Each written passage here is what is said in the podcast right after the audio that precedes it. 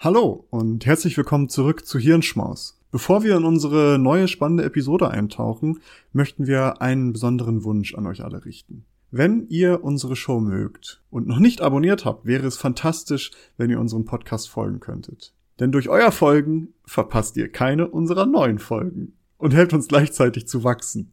Es dauert nur einen Moment, aber bedeutet uns eine ganze Menge. Noch schöner wäre es natürlich, wenn ihr auch noch eine Bewertung dalassen würdet. Vielen lieben Dank im Voraus für eure Unterstützung und dafür, dass ihr Teil unserer wachsenden Community seid. Jetzt aber rein in die Episode. Wir hoffen, dass sie euch gefällt.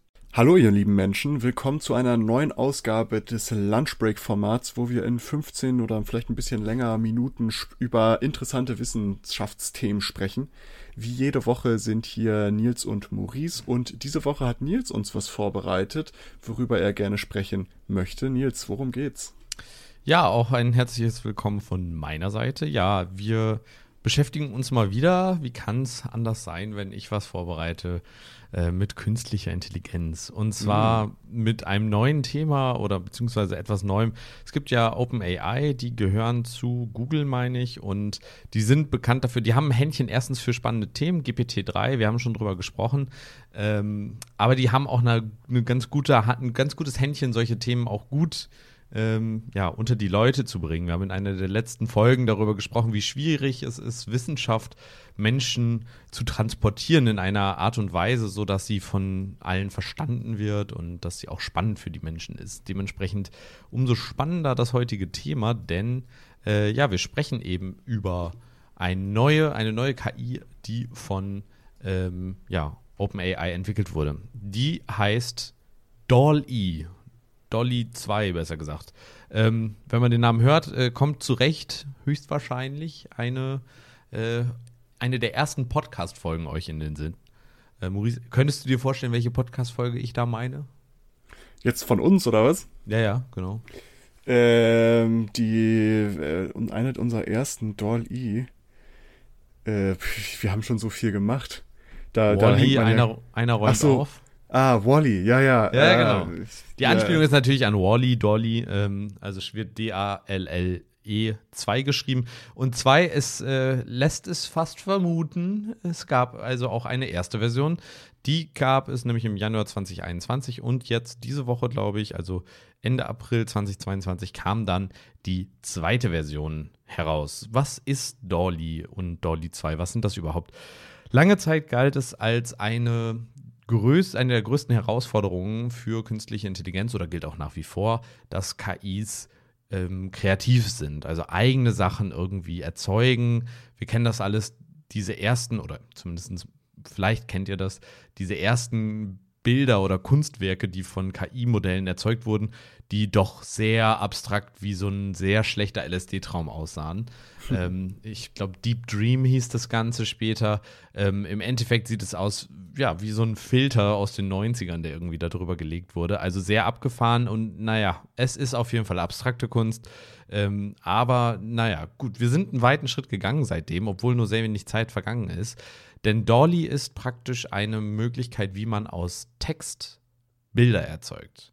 Unser Gehirn macht das ja ständig, wenn, wenn ihr etwas lest, zum Beispiel ein Buch lest, dann seid ihr in der Lage, euch diese Bilder vorzustellen. Zumindest irgendeine Art davon. Also wenn euch äh, ja, da steht irgendwie, ihr lest Harry Potter und dann wisst ihr ja in eurem inneren Auge, wie Harry Potter praktisch aussieht. Dann kommt der Film und man ist enttäuscht, oh, der sieht ja ganz anders aus als in meiner Vorstellung, weil mhm. unsere Vorstellung doch sehr individuell ist.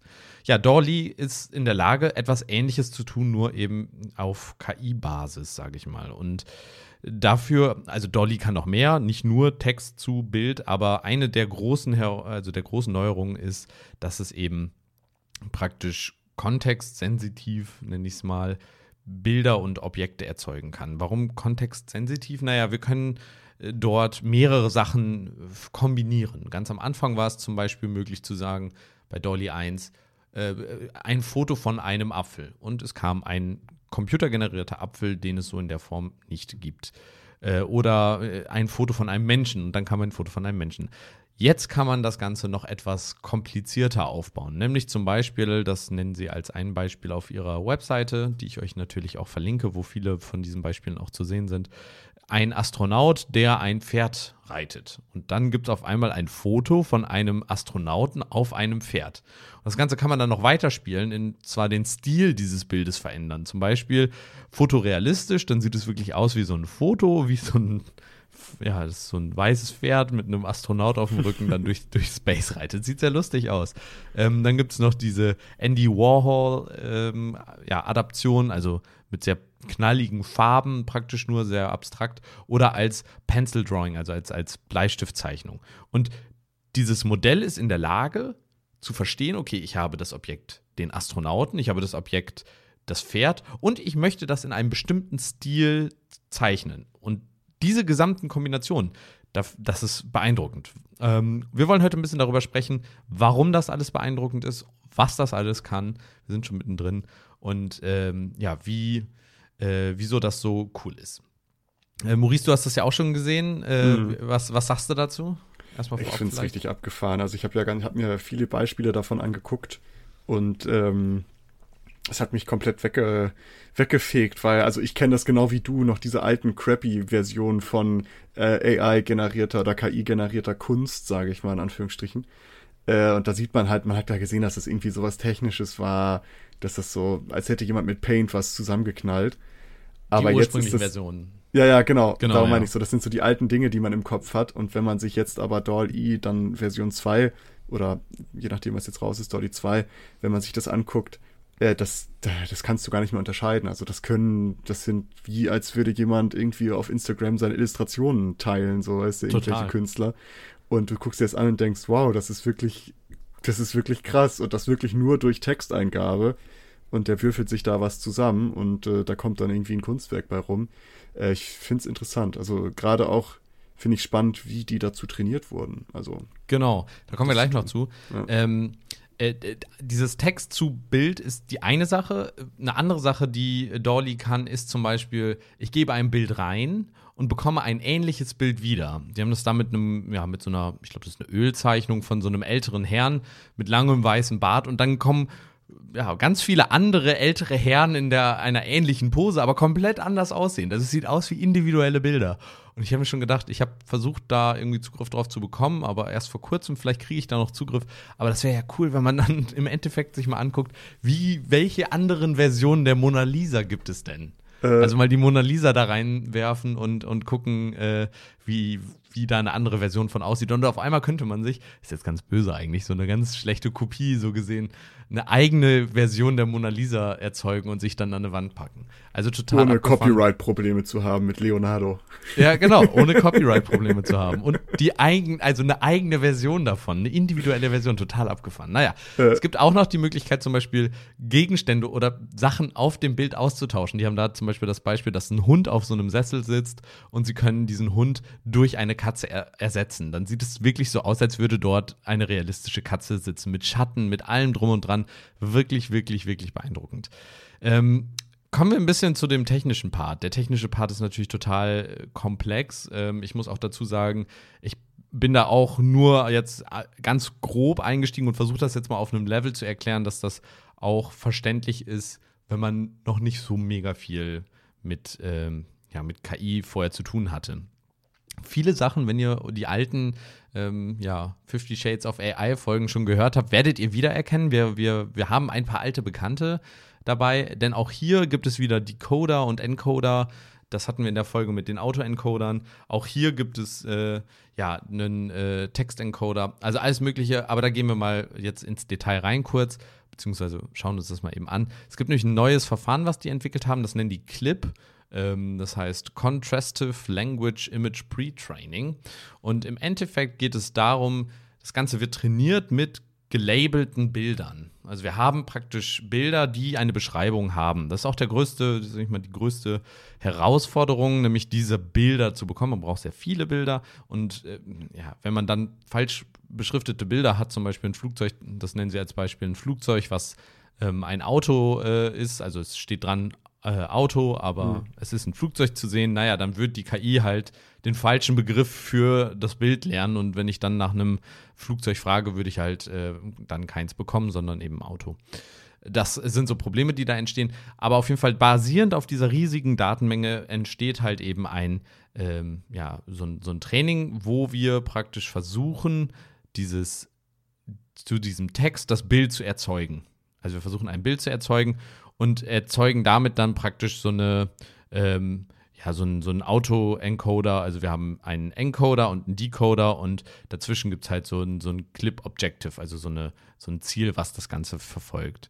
Und die Informationen, die daraus dann praktisch entstehen, werden dann genutzt, um in einem zweiten Decoder praktisch, äh, ja, dann dieses neue Bild zu erzeugen. Und dafür gibt es dann noch so einen, äh, ja, ganz besonderes, äh, ganz besonderen Decoder, der praktisch äh, dafür sorgt, dass es eben ein neues Bild wird. Wie das jetzt so ganz im Detail geht, das würde das Ganze, glaube ich, ein bisschen sprengen. Da müssten wir uns nämlich dann über dieses, diesen Clip-Algorithmus, den die entwickelt haben, im Detail äh, unterhalten. Wenn euch das interessiert, das wird auf jeden Fall die 15 Minuten, die wir hier haben, sprengen. Wenn euch das interessiert, dann äh, schreibt uns gerne. Wir können da gerne mal einen Deep Dive dann in einer ausführlichen äh, Folge zu machen. Ähm, ja, auf jeden Fall gibt es dann diese beiden Modelle und die erzeugen dann praktisch ein neues Bild. Und dieses Bild kann dann nämlich auch ziemlich unterschiedlich sein, je nachdem, wie man die Werte setzt und wie viele ähm, unterschiedliche Werte davor schon verwendet wurden. Und äh, ja, wir hatten, ich hatte ja gerade gesagt, ähm, das Wichtige sind diese gelabelten Daten, aber auch, dass diese kontextsensitive Texterkennung also, mhm. wir haben das, diese Fortschritte durch GPT-3 und GPT-Neo und so weiter, ähm, haben wir eben gesehen, dass OpenAI große Fortschritte gemacht hat, eben in Texterkennung, in ähm, praktisch, ja, man kann mit GPT-3 ja praktisch einen Absatz schreiben und bekommt dann einen ganzen Text daraus geliefert. Das mhm. ist ein, ein Lernen von Texten. Und das war etwas, was lange Zeit gefehlt hat und was elementar wichtig war, um praktisch jetzt zu erkennen, ich will das Objekt und das Objekt und das Objekt das muss man aus dem Text verstehen. Dann muss ich die Beziehung zwischen den Texten, äh, also zwischen diesen Objekten im Text verstehen und diese dann auch in das Bild überführen. Das ist nämlich etwas, was äh, Dolly 2 auch gelernt hat, also praktisch die Beziehung zwischen Bildern.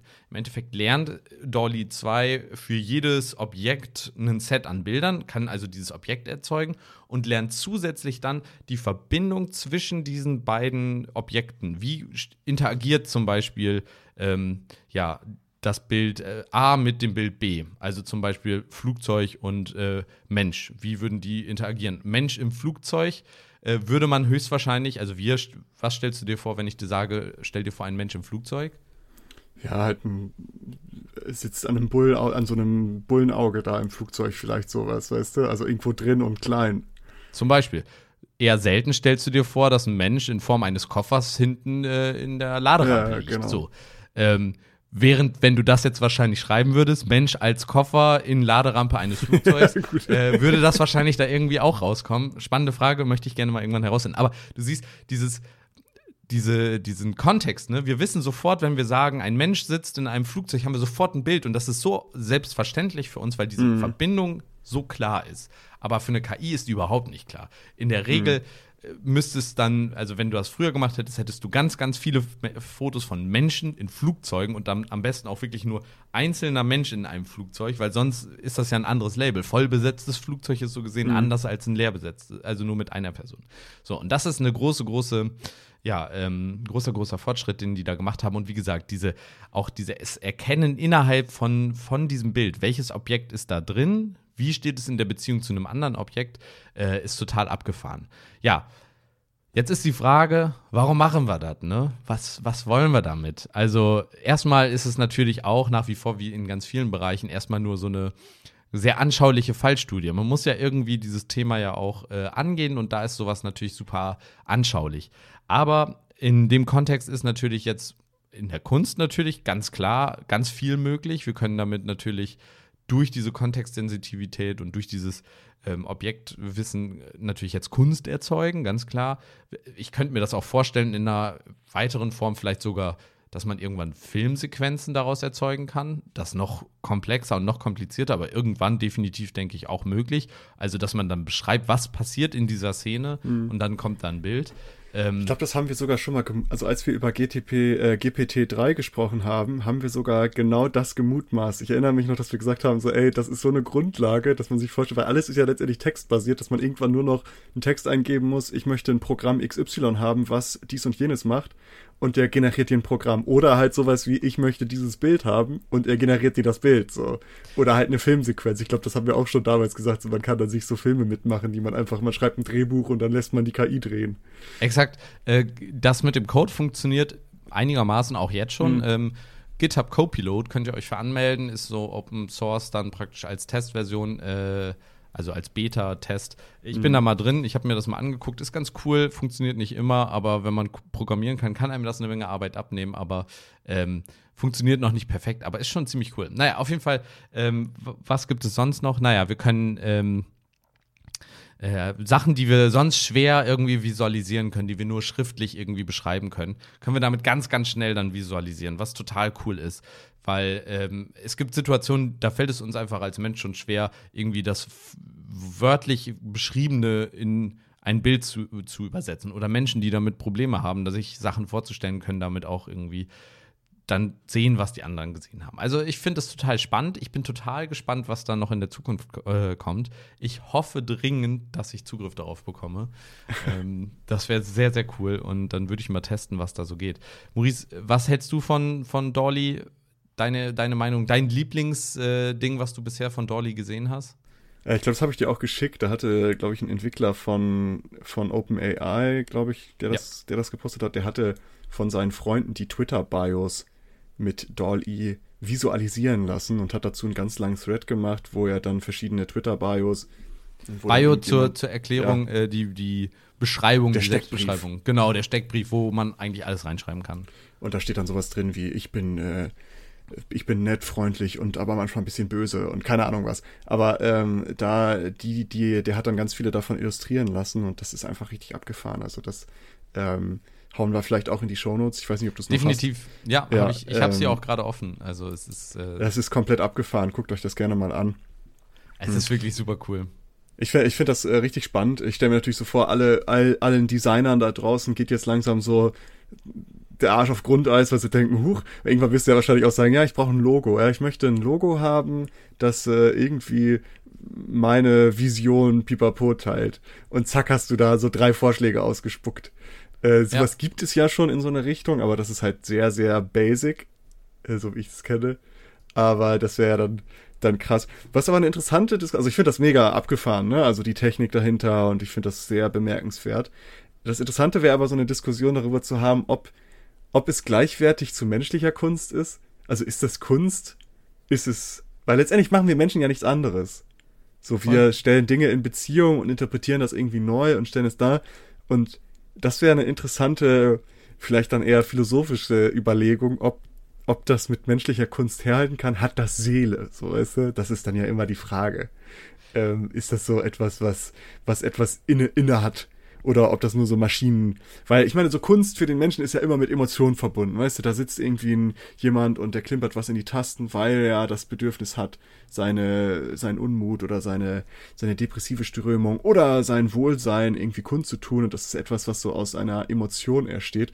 Und das ist so sehr maschinell. Und das wäre eine interessante Diskussion, ob das, ob wir das irgendwie anders werten, ob in Zukunft das komplett egal ist, ähm, das ist so die, die Frage, die ich mir stelle, aber ich finde das mega abgefahren. Ja, diese Frage wird, glaube ich, auch oft, also wird auch bald äh, ganz häufig äh, noch besprochen werden. Äh, die Frage wird nachher sein, erkennt man den Unterschied, ne? Ja, das ist ja, das ist ja generell, äh, das wird ja immer abgefahrener. Mhm. Dass ja. man, du, du checkst es, also ich habe das bei diesen, das, das Beispiel, was ich gerade genannt habe, ich erkenne da keinen Unterschied. Ich könnte nicht sagen, dass das jetzt von der KI gemacht ist, ehrlich gesagt. Ja weil das sieht so unglaublich gut aus. Und darüber, wir hatten ja auch schon mal äh, eine Episode zu, ähm, zu, wo Gesichter ge gefaked werden, Deepfakes. Äh, und das wird ja auch immer besser. Und äh, das ist so, es reiht sich da ein, die KI wird halt besser und man wird es vielleicht irgendwann den Turing-Test wird man vielleicht irgendwann nicht mehr so einfach äh, identifizieren können, dass es ein Roboter ist. Das äh, ist ja jetzt schon, der, also das geht ja jetzt, also den haben ja schon viele geknackt. Ja, ja. Ja, äh, äh, spannende Themen auf jeden Fall und spannende Sachen, die uns da in der Zukunft äh, noch begegnen werden, da bin ich mir sicher. Ähm, ich verlinke euch ganz viele Sachen dazu. Einmal das Paper, die Seite, da sind ganz viele Sachen, die ihr auch ein bisschen rumklicken könnt. Dann äh, gibt es auf Twitter und Instagram gibt es schon unfassbar viele Sachen, die von Dolly erzeugt wurden. Die Server laufen heiß, habe ich das Gefühl, und äh, das zu unserem, zu unserer Freude, denn es ist wirklich, ich muss sagen, ein sehr amüsantes äh, äh Projekt, denn äh, ich finde die Sachen wirklich, wirklich cool und beeindruckend. Von daher, ich äh, schaue mir das sehr, sehr gerne an und sehr viel an. Von daher, ja, das war's, denke ich, und wir sehen uns bis, nächste Woche. Bis zur nächsten Woche. Reingehauen. Danke, dass ihr diese Episode komplett gehört habt. Solltet ihr uns hier noch nicht folgen, würden wir uns sehr freuen, wenn ihr unseren Podcast abonniert und bewertet. Wir stecken viel Arbeit in dieses Projekt und freuen uns über jedes Feedback. Folgt uns gerne auch auf Instagram und oder Twitter, wenn ihr absolut nichts mehr verpassen wollt. Links dazu findet ihr in der Episodenbeschreibung. Danke für den Support, hoffentlich bis zum nächsten Mal.